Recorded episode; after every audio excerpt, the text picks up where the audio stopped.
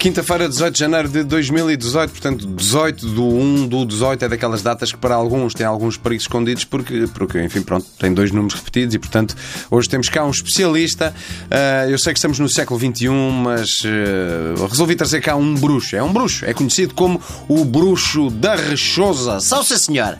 Eu sou o bruxo da Rechosa, mas eu faço do Mercedes. Muito divertido. Então, o senhor, uh, o que é que, porquê, que, porquê que lhe chamam o bruxo da Rechosa?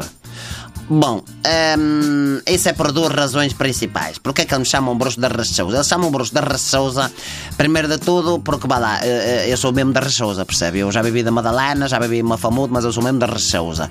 E a segunda razão é, é que eu sou bruxo, está a perceber? Portanto, vai daí, eu sou bruxo, sou da Rechousa, chamam-me bruxo da Rechousa. O pessoal é muito inventivo. Pois, mas a minha pergunta não era. Eu pergunto de outra forma. Quando tem preencher a sua declaração de impostos, onde diz profissão, o senhor escreve lá o quê? Outros. Mas se houvesse lá bruxo era o que eu punha, punha bruxo, mas não há, punha, punha outros. Pois, mas uh, uh, uh, o que é que faz um bruxo?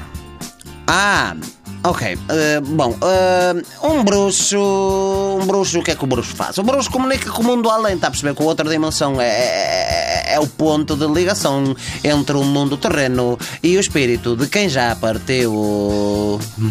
E, e, o senhor cobra à hora, ao espírito? Como é que passa faturas? Como é que faz isso? Oh, amigo, isso, isso é o aspecto menos interessante daquilo que eu faço. Não me parece que as finanças uh, vejam uma coisa dessa maneira. Mas adiante. O senhor ouve os espíritos vê os espíritos, tudo, tudo, amigo. Eu às vezes até os cheiro. Isso é que é pior, não? não?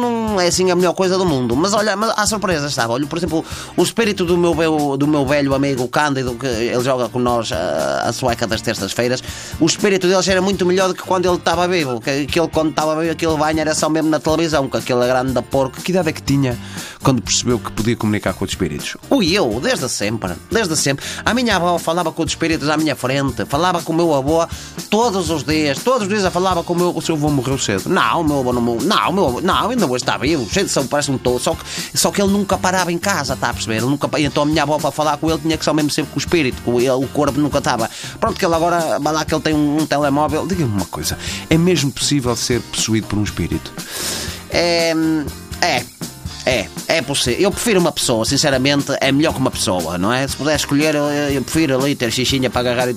Este estúdio está com espíritos? Olha, amigo, marque uma consulta, por favor. Sim, senhor. Vamos marcar uma consulta para qualquer dia, senhores e senhoras. O estúdio já fica por aqui. Bom fim de semana.